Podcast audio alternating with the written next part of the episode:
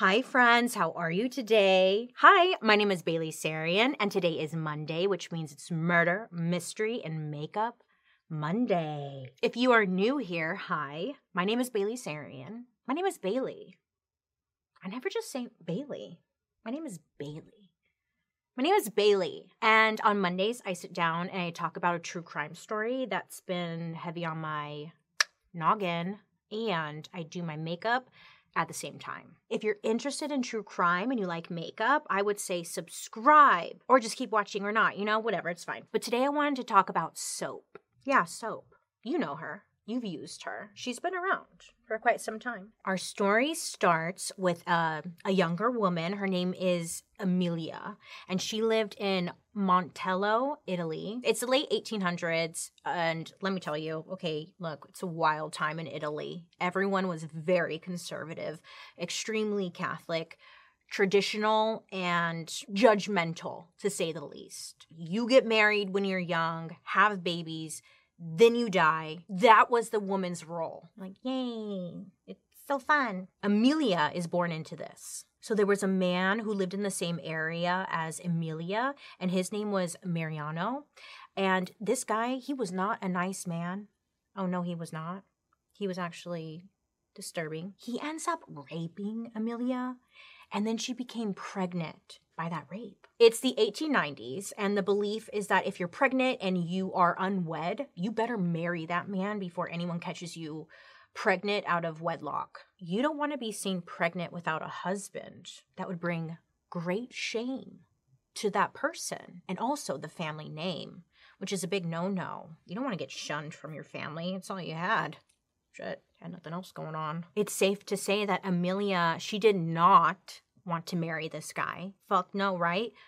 But her parents made her marry him. Poor thing. I was thinking about this and I was like, it was probably, that's was probably like a common thing, huh? Like, fuck. So Amelia gave birth to her baby Leonarda in April of 1893. Now, it was said that once Leonarda was born, her mother, Amelia, didn't exactly bond with her baby. I think for reasons that maybe we can obviously kind of figure out here, okay? But sources go as far to say that Amelia actually despised her daughter. I mean, to her, it was a reminder of the trauma she had experienced and the fact that she had to marry the dude who, like, you know, she was resentful which is understandable. I get it. But really sad for the baby, Leonarda, because she was completely neglected. It was said that Leonarda, she grew up just starving for love, you know? Love and attention, and she just never got it. It's safe to say that it's just all around bad news here, because Leonarda as well did not have a great upbringing. Well, when Leonarda becomes a teenager, you know, teenagers, hormones are whooshing and washing and she's like trying to explore her sexuality a little bit. So she's like getting a taste of different men out there. And she said that she preferred you know much older men silver foxes silver daddies. And um yeah so she's just uh getting a feel for all the guys out there and she's sick of hearing from her mother, Amelia, who is pushing her to marry someone who has money. She's like, you need to marry someone up. You need to marry someone with money.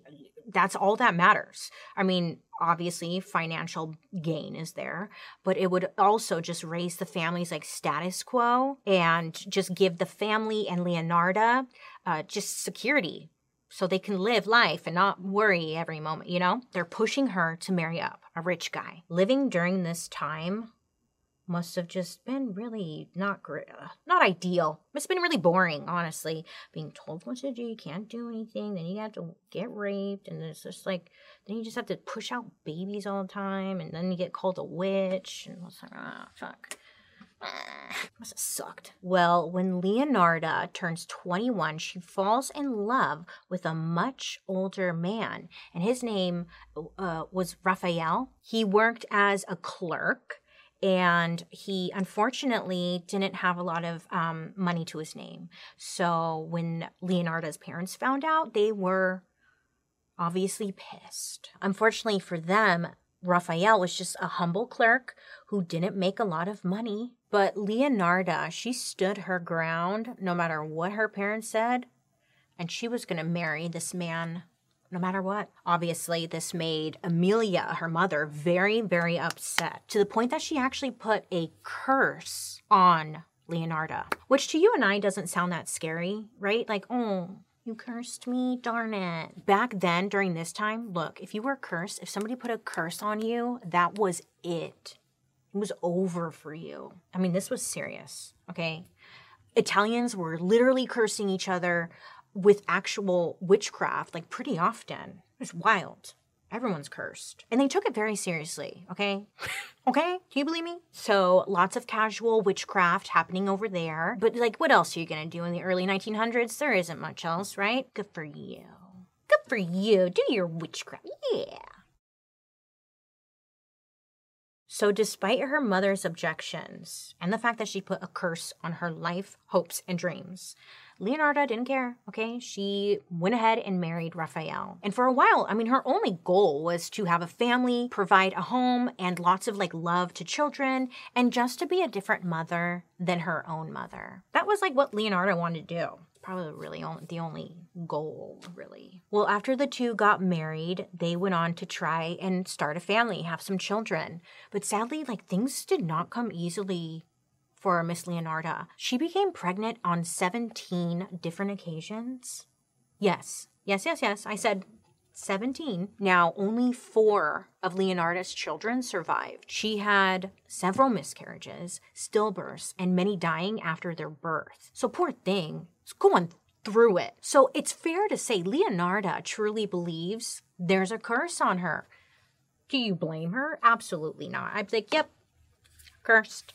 Damn it. Shit. So, with limited options, Leonarda, she decided to seek some guidance from a fortune teller. Now, back then, fortune tellers were big in smaller parts of Italy where people believed in the occult, like did the practicing of it. But when she goes to see a fortune teller, it's sad because, like, this person does not make her feel any better about her future. This fortune teller tells Leonarda that she will live to, quote, see all of her children die, end quote. She's like, Great. Cool. Okay.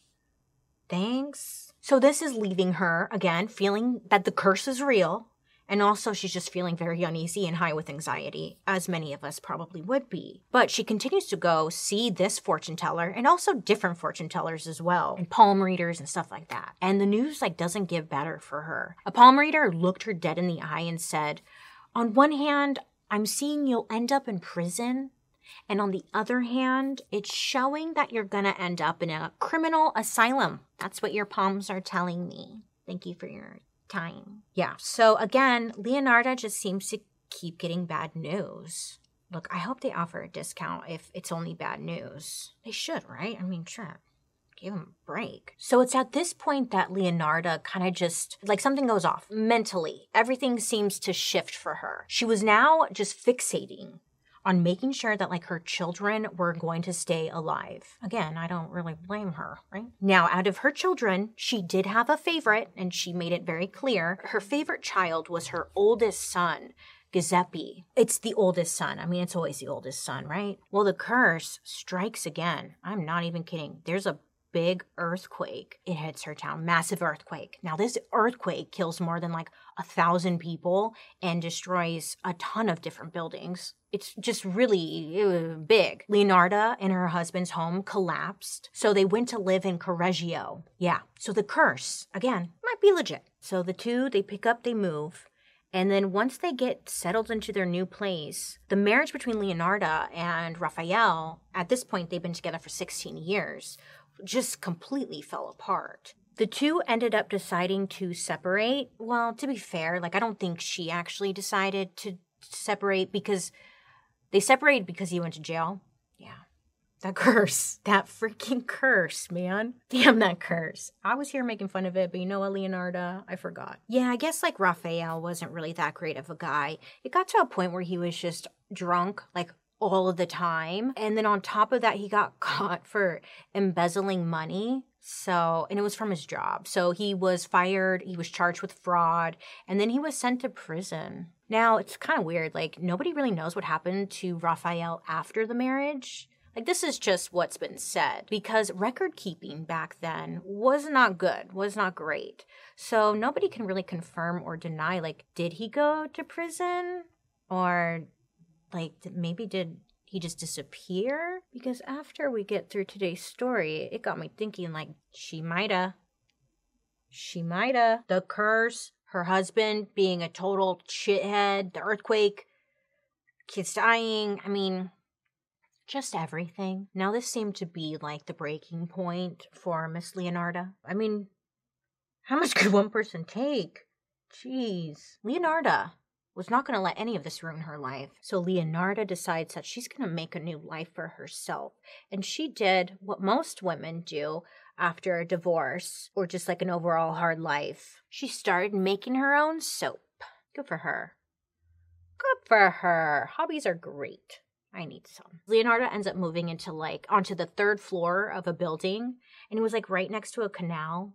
And out of her building, she would sell herbs, baked goods, soaps, and she was like very popular amongst the locals. They all knew her. It just sounds so cute, right? The people in town would describe her as, quote, the plump, middle aged woman with salt and pepper hair. She had a reputation for dealing with the occult, and residents often asked her to reveal their future. She's a woman of many trades. So, yes, she was known in the town. People liked her, I think. Doesn't this give you Julia Tofana vibes? I know, I was thinking the same thing. I was like, oh my god, were they like around the same time?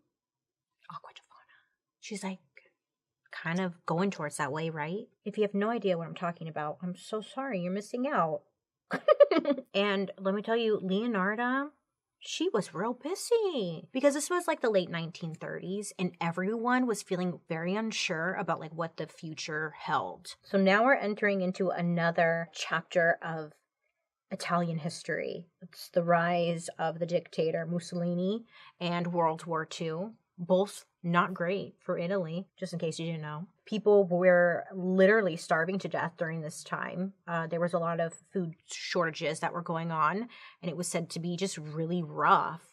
And the town that Leonarda lived in, it seemed to be hit really hard because there were numerous reports of people constantly leaving town to find better opportunities and honestly just food elsewhere. So the town that they were currently in just was not on the up and up. Leonarda, though, she was still going through it with her curse. Leonarda found out that her favorite son was going to war. Ugh, it was her worst nightmare. She was spiraling after this. I mean, again, it's just this is what the fortune teller told her. Like she's gonna see her kid dying, or she's gonna lose her son the war. You know, so she's freaking, she's freaking out even though Leonarda was having her own meltdown, she was still like considered the pillar in her community because everyone, again, was like struggling, unsure about their own future.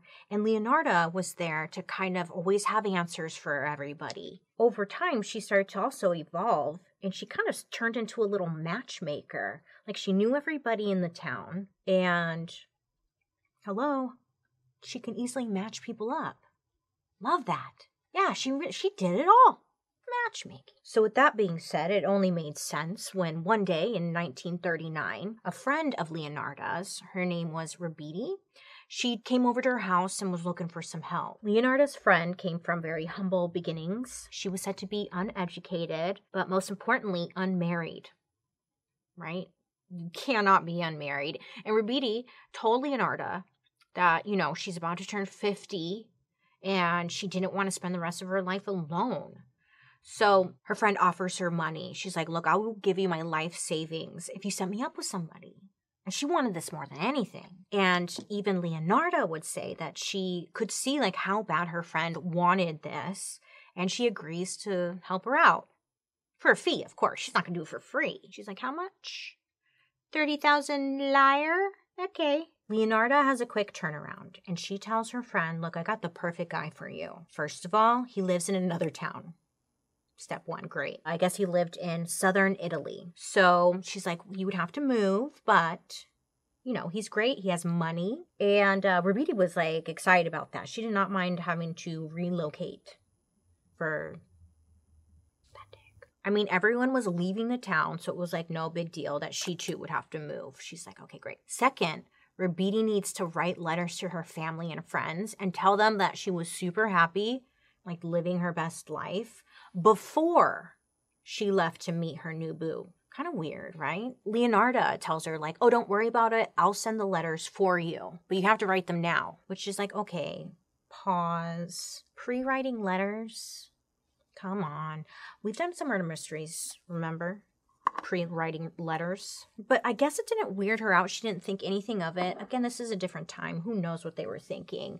Maybe she just trusted Leonarda because it's her friend. I mean, sure, I'll write some letters, whatever. You're going to get me a man? Great. Well, on December 17th, 1939, Rabidi took Leonarda's advice and she left her with letters and then she left town. And no one had ever heard from her again. You know, maybe she got lost. Or maybe something else happened. Once again, Leonarda, she became the talk of the town. And she was now the go to person for fortune readings and matchmaking. Plus, she also was like a job recruiter. Again, whatever you needed, she had you covered. This lady just, you know, good for her. So the following year, a widower named Francesca comes to see Miss Leonarda, and she's feeling kind of desperate. Now, this time though, she wasn't looking for um, a man. She was actually looking for help finding a job. Francesca made most of her money in childcare, and the war was just like devastating her business. So, Leonarda once again pulls out her connects and tells her, like, I got you, girl, don't worry. I got you. So she tells Francesca that she found the perfect job as a headmistress of a fancy boarding school in a town nearby. Francesca's like, oh my God, yay! You know, like, oh my God, thank you. Aw, Thank you. Leonarda gives her the same set of like weird rules. Uh, you need to give me some money. You need to write your family some letters.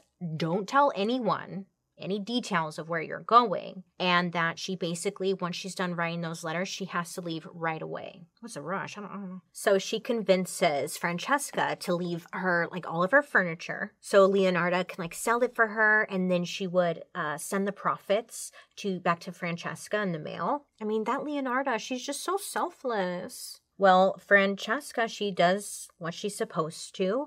And on September 5th, 1940, Francesca, she leaves her home and never heard from again. Yeah, vanished. Poof. Two women from the same town, same coming from like the same home. Hmm. Hmm. Well, Francesca's family they were very worried about her, okay? They even stopped by Leonarda's to ask, like, if she had heard from her.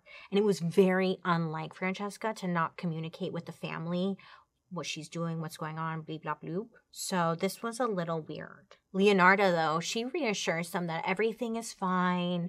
She's probably just busy with work. I mean, she got this new job. She's probably busy.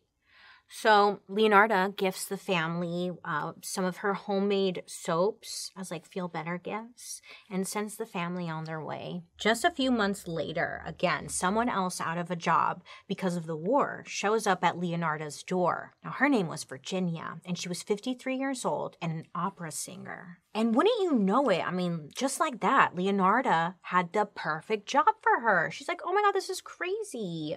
I have the perfect job for you. Come on in. Anyway, Leonarda would find this out of work opera singer a job working as a secretary for a th- theatrical producer in Florence. Now, it would cost her like 50,000 lire, no, liar. It would cost her some money. And also, she wanted some precious gems. Mm-hmm. Which I personally love that. Precious gems. It just sounds so magical.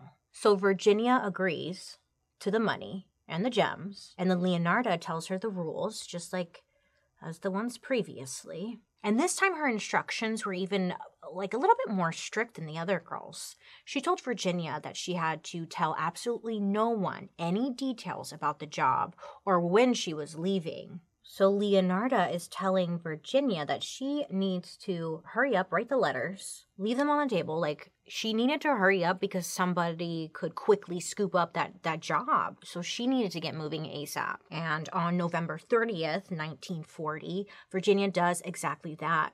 And just like the others, she's never heard from again. This time though, things went a little differently. People weren't just going to ignore Virginia's disappearance because little did Leonarda know that there was an actual eyewitness who saw Virginia's last whereabouts. And it wasn't at a theater in Florence, it was at Leonarda's front door. Ooh. Okay. Virginia's relatives, they go straight to the police once they notice that she's been gone for a while. Okay. And they tell the police that the last place she had been seen was going to Leonarda's house. So that's when the police are really starting to put the pieces pieces together. And they're like, hey, it's kind of weird that like all three of these women were known to visit Leonarda and just so happened to disappear. So they go ahead, police go down and interview Leonarda. But like they didn't even think she did anything Okay. To everyone, including the police, she was just like an eccentric middle aged woman. And, you know, you could go to her and she'd tell you your fortune, give you some soaps and herbs, and, like, you know, nothing to see there. And as soon as police arrived at Leonarda's house, it was said that she was just so charming. She um, offered them some coffee to come on in, have a seat. She was just a great hostess. They talked about her ex husband and she raved about her beloved son, Giuseppe, and how devastated she was that he was off fighting uh, the war. It was actually believed that her son Giuseppe was the one who was like behind the disappearances. That's what police originally thought. So, yeah, no signs were pointing to Leonarda herself. Now, just like a lot of these stories during wartime, some of the details aren't exactly known, but what we do know is Leonarda ends up at the police station for questioning. Now, either the police brought in her son for questioning and then Leonarda panicked and like headed over there. I read a, an article that said that, or she went down there herself. Either way, it doesn't matter because what we do know is that she was questioned by police. And the second they questioned her on the disappearance of these three women, Leonarda confessed instantly to her crimes. Yeah, she didn't even like kind of resist or anything. She was like, yep, me. I think because she truly believed in her reasoning. You know, like, I'm not sure. I'm always trying to figure these people out. And it's just like, you're not going to figure them out. You're just not, Bailey. Let it go. That's why I'm here, though. Anyways, the three women were missing. Leonarda tells the police, yeah, like, those three women aren't missing. They're actually dead. Leonarda had murdered them all. Brutally. And again, she she had a reason to justify this, so she believed. When the troubles of war started and Giuseppe was sent to fight, Leonarda, she wanted to make sure, or she wanted to find a way to ensure that her son would be protected. She remembered something she had read in an occult book, and it said, quote, that one paid for a life with another life. I mean, to her, I guess it was clear as day, like this was it. This was what she had to do. Leonarda had to take a life so her kids didn't lose their lives. It was like a sacrifice. And unfortunately, poor Robiti was the first life she chose to take. So on December 17th, 1939, again, Robiti stops by Leonarda's place to say goodbye before she goes to meet her new man. She's got her bags packed and she's got her family letters and she's like just all ready to go. She only meant to stop by Leonarda's place, but Leonarda is like, oh my God, you should like stay for a little bit. You know, we should celebrate this new chapter in your life. So she pulls out a bottle of wine, pours Robiti a glass, and after a few sips, Robiti fully passes out. Leonarda had drugged her Next, Leonarda said that she picks up like a huge, sharp axe and hacks her unconscious body to death. She then pulled Robiti into a dark room where no one could see what she was doing. And that's when she decides, like, well, she's like, I have to find a way to get rid of the body. So the her first thought is like, okay, let me go get a bone saw, Yeah.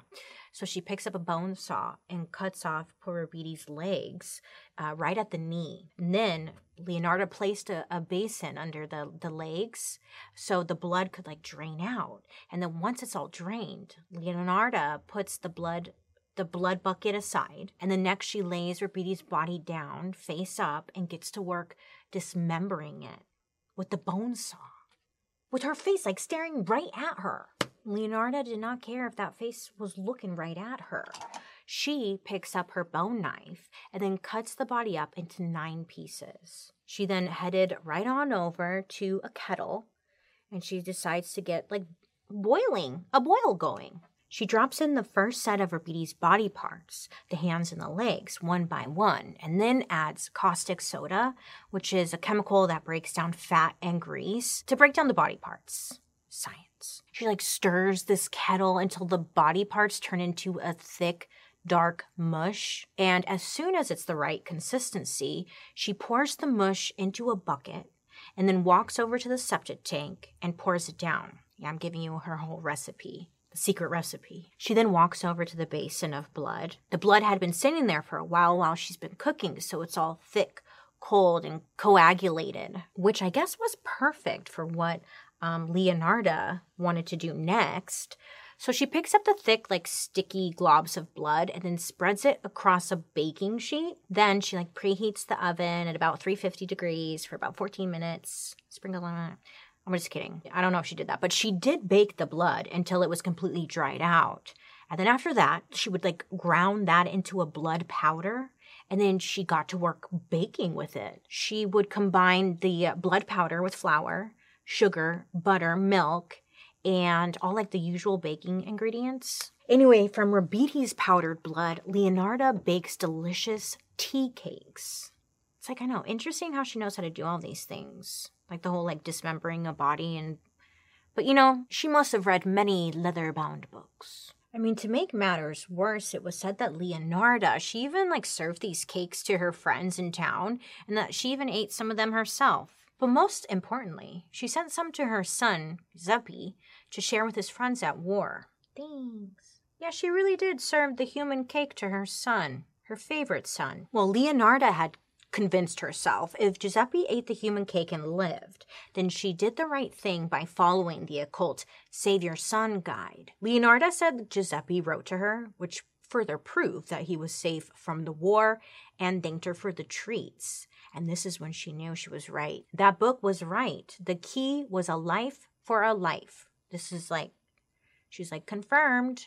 But like I had mentioned earlier, Italy was in a state of crisis in World War II. I mean, everyone was tense, and Leonarda wasn't an exception.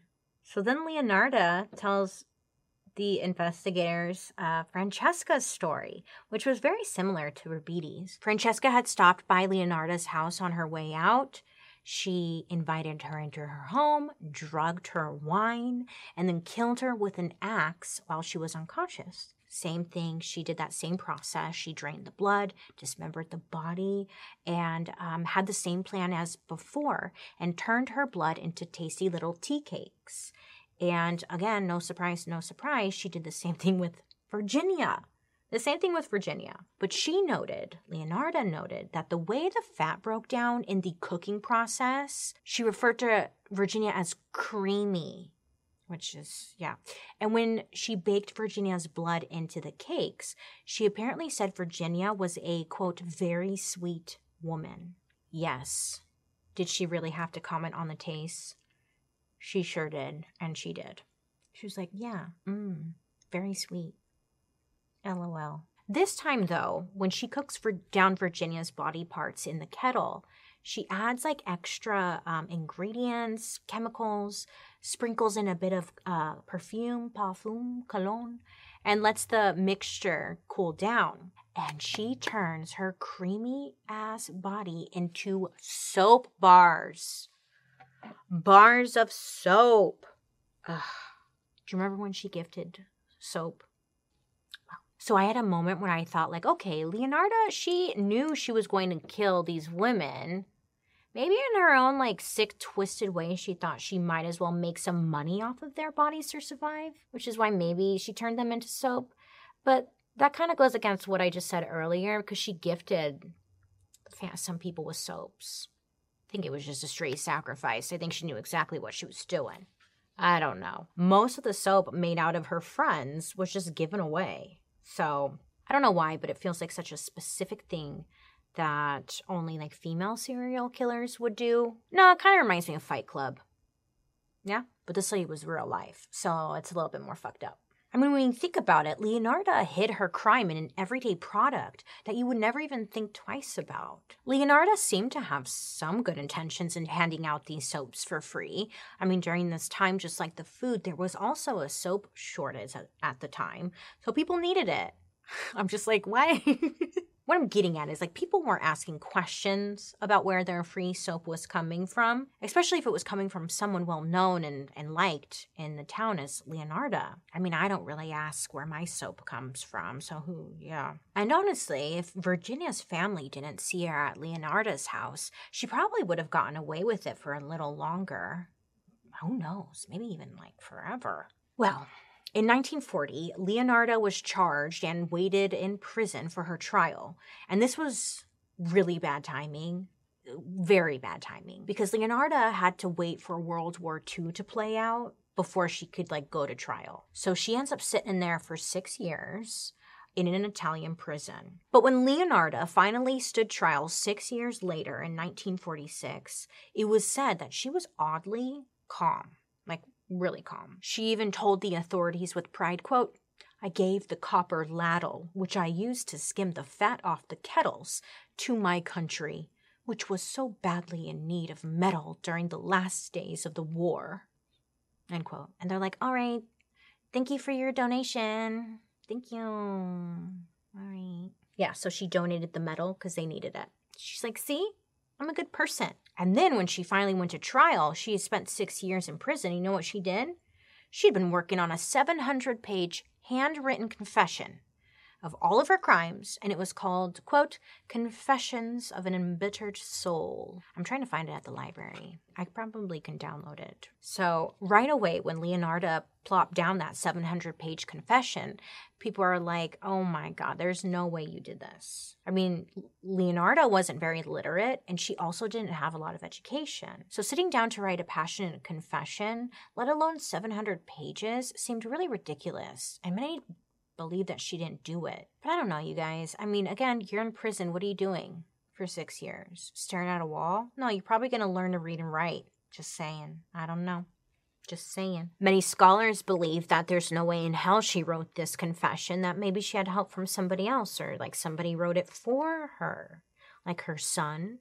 They really wanted it to be the son. And maybe it was, but like, I don't know. I don't think so. I think it was Leonarda maybe they just couldn't accept it or something. Either way, um, many of the very specific details of the case that we know today are actually from her confession. And one thing most agreed on is that the confession from Leonarda definitely helped her get a psychiatric diagnosis, aka she was able to avoid the death penalty. Leonarda was sentenced to three years in an asylum and 30 years in prison. In the end, in 1970, at the age of 77, Leonarda had a stroke and died in prison. No one knows what happened to her kids. And Leonarda's reputation lived on in many different ways. In 1977, an Italian filmmaker uh, turned her story into a movie. There was also a play called Love and Magic which is an interesting title, actually. Also, the tools that Leonarda used in her murders, I am not kidding, like the axe and the pots, are actually preserved at the Criminology Museum in Rome. Road trip? I'm down. I would go see it if I was in Rome. I'm sorry, I would. Just out of curiosity. Because to me, this story sounds so fake. So it's like if you actually physically could see, see the thing, that she used, it'd be, it'd be like, whoa, that shit's real, you know? Like sometimes these stories are so crazy. I'm like, is this fucking real? Is this real? Like she really did that, huh? I don't know. Some people have mixed feelings about Leonarda. Like she's not really a murderer or a serial killer because she was doing it as a sacrifice to save her sons. And some believe like, eh, this is different between being a psycho killer and someone who um, wants to, you know, save her sons. But at the end of the day, she killed people. Okay? So, Yeah. And that, my friends, is the story of Leonarda Cianciulli. What's her name? Like the soap bar killer or something? I'm sure she, it's something like that, right? I forgot. I hope you have a wonderful rest of your day. You make good choices. Please be safe out there. And I will be seeing you guys later. Bye. Don't trust your bar soap.